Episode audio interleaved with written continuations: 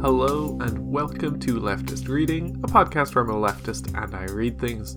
Today we're continuing with Russia in Revolution as we learn all about the cultural societal impacts of the new economic policy. So let's continue.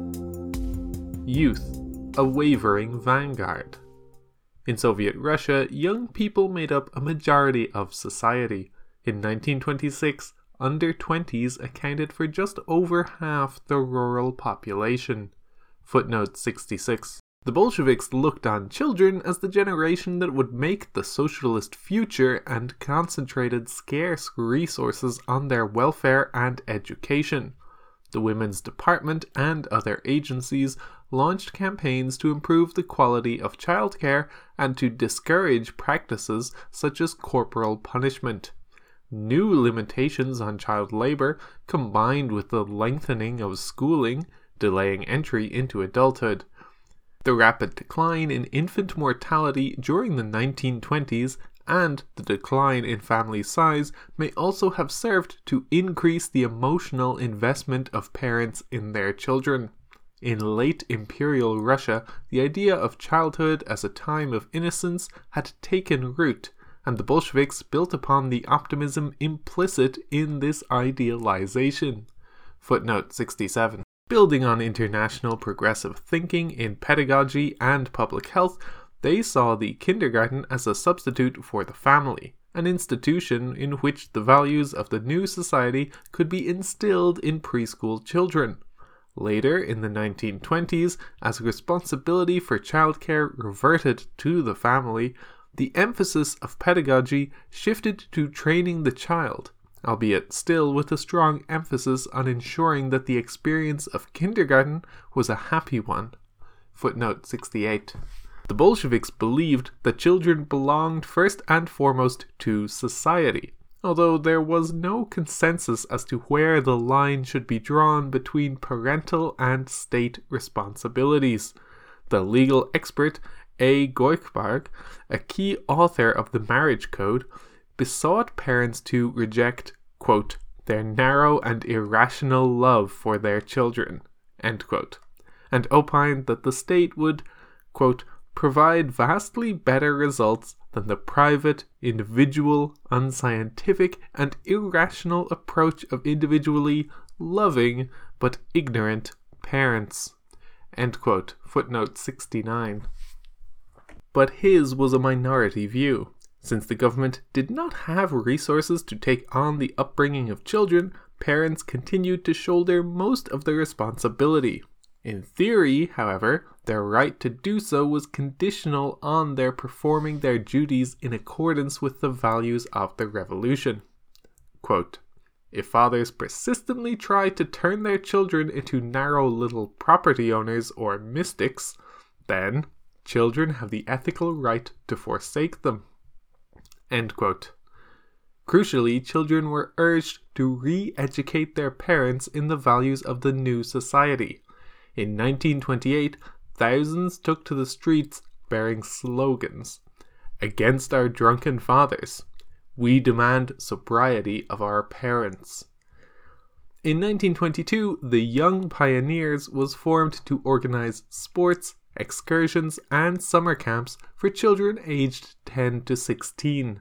By nineteen twenty-six, it had over two million members, forty-six percent of them female, including nearly three hundred thousand in the Octia Briata, which catered for eight to eleven-year-olds, later seven to nine-year-olds, with its motto of always be prepared, its oath, flags, and drill. It was redolent of the Boy Scouts, which had between thirty thousand and fifty thousand members in nineteen seventeen, but which had been banned for being imperialistic. Footnote seventy. Every pioneer swore an initiation oath. Quote, I will firmly uphold the cause of the working class in its struggle for the liberation of the workers and peasants throughout the world. End quote. The organization's jaunty, march-like songs proclaimed, quote, let the bonfires soar, blue nights, we are pioneers, the children of workers, The era is near of bright years. The motto of the pioneers is, be prepared. End quote. Yet clearly not all pioneers had such high-minded ideals. Footnote seventy-one. In nineteen twenty-nine, Shura Klimova, a fourteen-year-old girl from Barnaul, wrote to the journal Pioneer outlining her wish to become a film star. Quote, I always look good in photographs, and I would like to be known throughout the world and be the finest film star in our Soviet Union. End quote. The journal was inundated with letters, most of them seeking to put her back on the right path. She was taunted by her classmates, who slipped notes to her during lessons saying, quote, Dear millionairess, please give fifteen thousand rubles to our school. Or, Esteemed Mary Pickford, when shall we see your first movie? End quote. When her father took her out of school and found her a job at a railway station, Shura wrote once again to the journal, this time in outrage. Quote, He forgot one thing, to ask me first. End quote, footnote seventy-two. That the plucky Shura may have been more typical of Soviet children than the zealous pioneers who condemned her conceit and aristocratic ways is suggested by that fact that surveys of school children showed that only two percent wished to become communists when they grew up. One of the most appalling problems facing the Bolsheviks was the terrifying number of orphaned and abandoned children who lived on city streets, in railway stations, and in cellars, and who survived by begging, peddling, or stealing. See figure seven point five. Footnote seventy-three. The problem had emerged before the First World War, but escalated massively with war, revolution, and famine.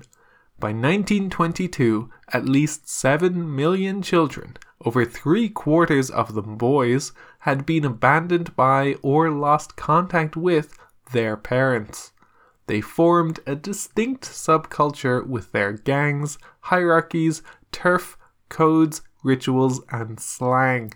Heroic efforts were made to settle them in children's homes and colonies, and from nineteen twenty-three in experimental labour communes based on self-government. Most of these were inspired by a child-centred approach to rehabilitation, but the most famous of the communes, that of the Ukrainian ex-schoolteacher Anton Makarenko, rejected this in favour of group-imposed discipline and military drill. By the late nineteen twenties, the number of abandoned children had been reduced to around two hundred thousand, although conditions in children's homes remained grim. The huge number of children living on the streets was a major cause of the rise in juvenile crime, which continued to be treated leniently until the nineteen thirties, when a full-scale reversal of official attitudes took place, with leading jurists denouncing the, quote, putrid view that children should not be punished, end quote, footnote seventy-four. By nineteen twenty-five, one point five million young people were Komsomol members, yet this represented less than six percent of eligible youth. In the early nineteen twenties, the Komsomol concentrated on organising and inspiring urban youth, but in the mid nineteen twenties, increasing efforts were made to organise rural youth, with the initiative taken by demobilised soldiers. By nineteen twenty-six, nearly sixty percent of members were peasants. Footnote seventy-five. Whereas heroism, sacrifice, and combativeness had been lauded during the Civil War, quote, smartness, discipline, training, and self-organisation, end quote, became the watchwords of N E P. Footnote seventy-six. Some young men bemoaned the turn away from Civil War romanticism and proved unwilling to knuckle down to the tasks of economic and cultural development. The proportion of young women in the Komsomol rose to about one-fifth by the mid nineteen twenties, higher than in the party. But young men predominated, since they had higher levels of literacy, often had experience of army service and seasonal work, and were generally less tied down by family obligations. Campaigns were waged against the more egregious expressions of male chauvinism, treating female recruits as sexual objects, setting them to such tasks as cleaning and sewing. But little was done to address the fact that many young women felt alienated by the politicized and increasingly bureaucratic culture of the Komsomol. By nineteen twenty-six, the organization was willing to sponsor the dances it had once deplored, but its routines of meetings, speeches, political education, and demonstrations alienated men and women alike.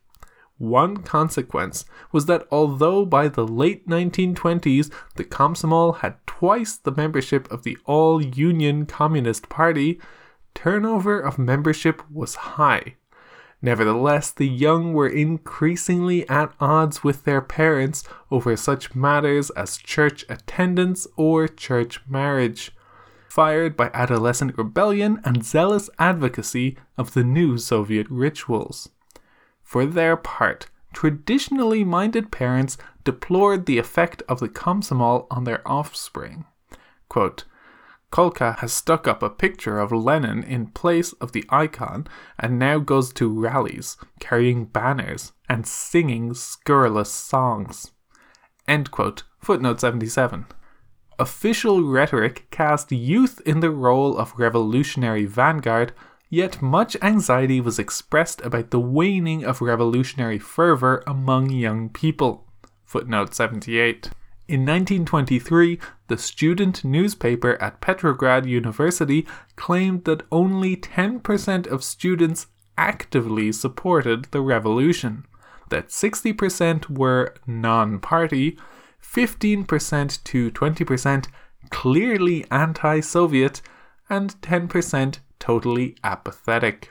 This reflected difficulties young people faced, including unemployment, homelessness, and payment of tuition fees, as well as a wider public unease that the revolution was losing its way. In his preface to a volume of essays on the New Way of Life, a Bolshevik pundit, A. Slepkov, contrasted the healthy, energetic, cultured social activists to the petty bourgeois mongrels and those who suffer from moral and ideological rickets. Footnote seventy-nine. These petty bourgeois mongrels were exemplified in the figure of the hooligan, who caused something of a moral panic in the mid nineteen twenties. The causes of the real or imagined increase in hooliganism were unclear, feeding fears that the social body was becoming diseased. Other social phenomena that provoked soul-searching among idealists included young women with red lipstick, bobbed hair, and high heels, and young men with tight, double-breasted jackets and Oxford trousers, their dress and demeanour connoting bourgeois decadence. One forsaken worker wrote, quote, wherever you look, posters and notices display themselves announcing some masked ball, some dance, or other such entertainment. Seize the time while your soul is still impressionable, before your thoughts become decrepit, before need cuts off your wings. Go to lectures, to the theatre, to museums, where you will develop yourselves. End quote. Footnote eighty. Even more troubling was the epidemic of suicides that followed that of the poet Sergei Esenin in December nineteen twenty-five, which was construed as evidence that young people were falling prey to an unhealthy introspection. Finally, there were those youngsters who, in disillusionment with a sinful world and in search of absolute values, turned to religious denominations such as Baptists, Adventists, and evangelicals, whose advocacy of chastity, temperance, politeness, smart dress, and abstention from swearing provided them with a moral compass. Propaganda and popular culture. For the Bolsheviks, the word propaganda lacked any negative connotation. Footnote eighty-one. Possessed, as they believed they were, of the knowledge required to create a qualitatively better society, they had no compunction in using the full panoply of state power to disseminate their ideas and values and to discredit those of their enemies, seeking to mold the thinking, emotions, and behavior of the populace at large. The Bolsheviks did not conceive of propaganda as brainwashing, but as political enlightenment, education designed to raise political awareness, overcome ignorance, and to produce fighting, thinking citizens. The party had historically distinguished between propaganda, which Plekhanov had defined as presenting many ideas to a few, and agitation, which he defined as presenting a few ideas to the many. In nineteen twenty, the Central Committee of the R K P B set up a department of agitprop, and party committees at all levels were soon required to set up similar departments. However, the Chief Political Enlightenment Committee, which was actually a state body under the Commissariat of Education, had overall responsibility for coordinating propaganda through its provincial and local subsections. It sent out instructions to local departments, organized special campaigns, and put on training courses for propagandists. At local level, there might be scores of agitprop groups, attached not only to party organs, but also to Soviets, factory committees, and trade unions. The new Soviet holidays were the peak time for agitprop activity, around sixteen in number. Some completely new, such as the anniversary of Lenin's death on the twenty-first of January, or the day of the Paris Commune on the eighteenth of March, others appropriations of traditional holidays, such as Saint John's Day, which became Electrification Day. These holidays saw agitprop organizations take to the streets in carnival-esque mode. Footnote eighty-two. Agitprop was underfunded and poorly coordinated, yet the Bolsheviks were creative in the methods they used to disseminate official ideology and promote particular campaigns. The bedrock of agitprop was oral communication in the form of meetings, speeches, and debates. This was supplemented by visual propaganda in the form of posters, cartoons, slides, newsreels, exhibitions, and cinema. And as the literacy drive advanced, by popular newspapers, many stuck to walls in public spaces, leaflets, brochures, and information bulletins. Agitprop organs made clever and innovative use of theatrical forms.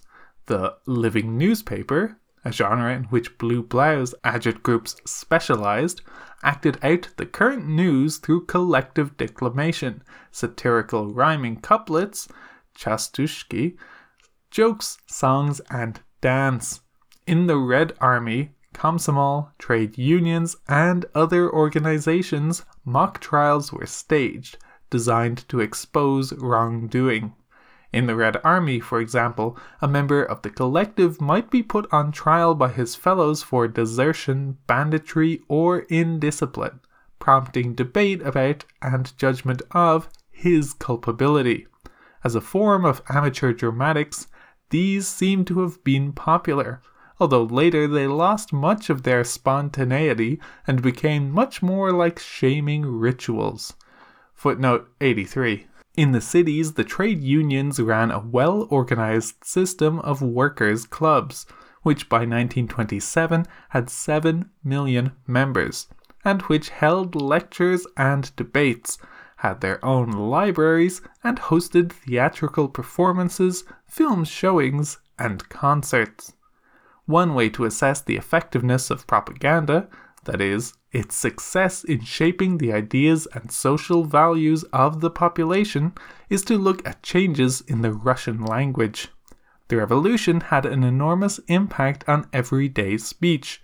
Words that had been in common use, such as official, chinovnik, or policeman, Gorodovoy, disappeared, while a flood of new words appeared, which referred to the emerging realities of Soviet life. Words such as comrade, tovarishish, Cheka, or ispolkom, a Soviet executive committee, many of them foreign in origin, such as proletariat. Other words underwent a change of meaning, such as citizen, gradstanin, which now took on a pejorative tone since it was used of someone who was not a comrade. Many hitherto unusual verbs became widely used. To link up, sviazat, to deepen, uglubit, to sharpen, zaostrit, and military metaphors suffused official discourse, so the talk of fronts, struggles, and mobilizations abounded. Footnote eighty-four. Language in general became more formulaic, evident in the use of slogans, fixed expressions, and stereotyped metaphors. The significance of this should not be minimized, since language, especially when it is articulated with social practices and political institutions, shapes the way we perceive the social world. There is evidence, for example, that peasants quickly learned to discuss village society in terms of the class categories approved by the regime, a good tactic if one wished to make claims on the state, justify oneself, or discredit one's fellows. Footnote eighty-five. Because Soviet usages of languages were rooted in the experiences of daily life, in work, school, residence committee, or army unit, they were unavoidable. For those who identified with the socialist project, mastery of the language of power was vital. The earnest efforts of worker correspondents and village correspondents, those tasked with reporting to the press on events in their milieu, to master the Soviet lexicon were touching, sometimes comical. Quote, "We youth awakening from eternal hibernation and apathy, forming influence in our blood, brightly reflecting the good progresses and initiatives, step by step, however slowly, are moving away from old and rotten throwbacks and branches." End quote. The strange words and locutions of official propaganda had an almost magical power for those said to be half-schooled. Propaganda set out to discredit and invalidate customary frames of reference, such as religious discourse, and to set the boundaries of what was politically thinkable. Yet this was not easily achieved. The evidence suggests that official propaganda had only a limited effect, for within popular culture, different discourses, religious, folkloric, populist, dialectical, were well entrenched, and these continued to shape orientations to the social world, often in ways that conflicted with official ideology. The young literary theorist Mikhail Bakhtin became attuned in the nineteen twenties to the interactions and tensions between different orders of discourse, and alert to the importance of social context in determining uses of speech, and this shaped his groundbreaking theories of language in the nineteen thirties. Footnote eighty-six. Members of the Komsomol, for example, were the most eager section of the population to master the new Soviet lexicon. Yet, many older party members were shocked at the way their conversations were saturated with the slang of the urban slums, village colloquialisms, and criminal argot. Footnote eighty-seven. Criminal argot, in particular, was fashionable, with phrases such as little lady Czechist, chekushka, for a revolver, bullfinch, snegir, for a militiaman, and pigeon, golub, for a thief. Footnote eighty-eight. One party official wrote deprecatingly, quote, "The sharp Komsomol in perfect command of such literacy turns a phrase as smack you in the gob is considered by companionable comrades to be entirely ideologically reliable, evidently of proletarian origin. Comrades who consider it more cultivated or polite to address others as vai, the polite form of you, in certain circumstances, are accused by Komsomol members of coming from a socially alien background, or at least of not having broken with the remnants of a bourgeois education. End quote. Footnote eighty-nine. All of this reminds us that official propaganda did not operate in a vacuum, that it had to contend with a robust popular culture, in which different discourses coexisted and contended. Popular culture, for example, delighted in puncturing the pretensions of the powerful through folk tales, carnivalesque celebrations, jokes, and songs. An article in Pravda complained, quote, in editorial boards and clubs, in buses and mess halls, in theatres and taverns, in the army and at meetings, everywhere the anecdote, anecdote reigns supreme and, more to the point, the bawdy, spicy anecdote. End quote. A typical anecdote or humorous story was one inspired by a report that Lenin had suggested compensating the loss of revenue from alcohol by developing a cosmetics industry, satirizing the typical institutions and practices of Soviet power. The anecdote told of how the government intended to introduce compulsory labor service in the lipstick industry, create a main administration for lipstick and Soviet power, inaugurate a communist lipstick week, and commission Yuri Steklov, the editor of Izvestia, to write an editorial denouncing the, quote, anti-lipstick policy of the counter-revolution, end quote. Every major government initiative, such as the introduction of the new currency in nineteen twenty-four, would spur a wave of jokes. According to one, a priest watched with bewilderment as a peasant took the new Soviet money and made the sign of the cross with it. "Why are you making the sign of the cross?" he asked. "That is Soviet money." "Indeed, it is Soviet money," the peasant replied, "but the silver it contains, father, belongs to the church." A further source of black humor lay in the endless acronyms that Soviet power spawned. V K P B, the All-Union Communist Party, Bolshevik. The official name of the party from nineteen twenty-five was said to stand for Veterokreposno Provo, the Second Serfdom, while V C H K, the All-Russian Cheka, was said to stand for Vzayakomu Chelovku Kaput, that is, everyone is done for. Footnote ninety. A further reminder of the robustness of popular culture and its partial impermeability to official propaganda can be seen in the fact that rumor was rife in these years and a matter of serious concern to the authorities. The political police carefully monitored rumors, partly in order to evaluate the popular mood and partly to monitor the activities of enemies of the regime. Rumor is often an expression of social anxiety and of a shared conviction that information is scarce and that it is dangerous not to know what is going on. Sharing stories with others helped to assuage worry and disgruntlement and to build social solidarity. By far the most common rumor in the N E P years concerned the impending outbreak of war, which usually took the form of stories that Britain or Poland was about to invade. In Kargopol County in Vologda, in March nineteen twenty-three, the G P U reported, quote, "There is a rumor spreading through the county that a war has begun with Poland, and the great majority of peasants welcome it. They say that it will stop the predatory policy of Soviet power, and that the Poles will hang and drown the communists in rivers.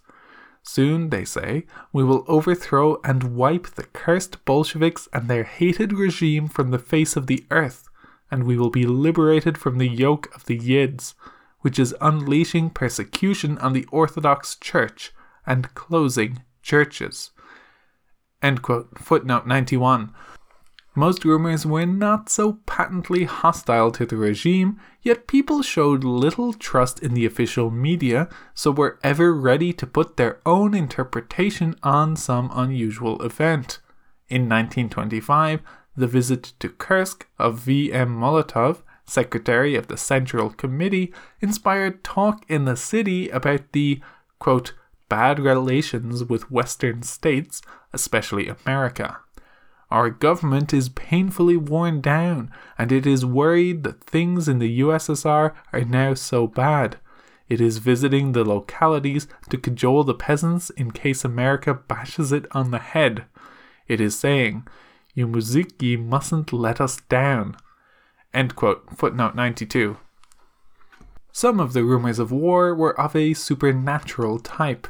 In the Urals in February nineteen twenty-seven, tales of fiery pillars in the sky were taken to be portents of a war with Germany. Footnote ninety-three.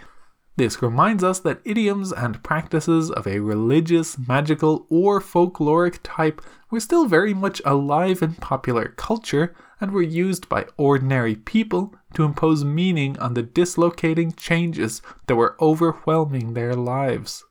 Many rumors, for example, were apocalyptic in character, an interpretation of signs of the times which suggested that the Bolshevik regime was the Antichrist that the Bible says will precede the second coming of Christ. The Book of Revelation speaks of the mark of the beast, and in Russia, the word for mark and the word for press, peshat, are the same. So when a Day of the Soviet Press was instituted in nineteen twenty-two, it evoked considerable alarm. Footnote ninety-four. Similarly, the five-pointed red star, symbol of the Soviet Union, and in actuality a variant of a Masonic symbol, was seen as the symbol of the Antichrist. Stories circulated that confirmed the linkage between the regime and the Antichrist. Fifteen matchsticks would make the name Lenin, as well as the number six six six, the number of the beast. Moreover, if one ascribed numbers to the different letters that make up the word communism, using a special occult scheme, they too totaled six six six. Footnote ninety-five. The fact that such apparently trivial stories were collected by the political police attests to the fact that the authorities felt far from secure. And that's going to do it for this week. We will be continuing and possibly finishing this chapter next week, and we are coming close to the end of this book in general. If you have questions, comments, corrections, or suggestions, you can email leftist reading at gmail dot com or contact the show on Twitter, for as long as it exists, at leftist reading. Feel free to give thoughts about this book, a previous book, or other books you think would be worthwhile to cover. And a brief reminder that the next book I will be covering is Post-Scarcity Anarchism by Murray Bookchin, because with all of the material concerns and limitations of the Bolsheviks, I am curious to see what our modern society perspective on how anarchism would work is, and how our efficient methods of production factor into that. This show is hosted on the Abnormal Mapping Network. You can go to abnormal mapping dot com to find this and lots of other leftist podcasts. You can also support them at patreon.com slash abnormalmapping. Our intro and outro music is Decisions by Eric Medias. You can find lots of his work on sound image dot org. That's all for this week. Thank you for listening, and keep reading.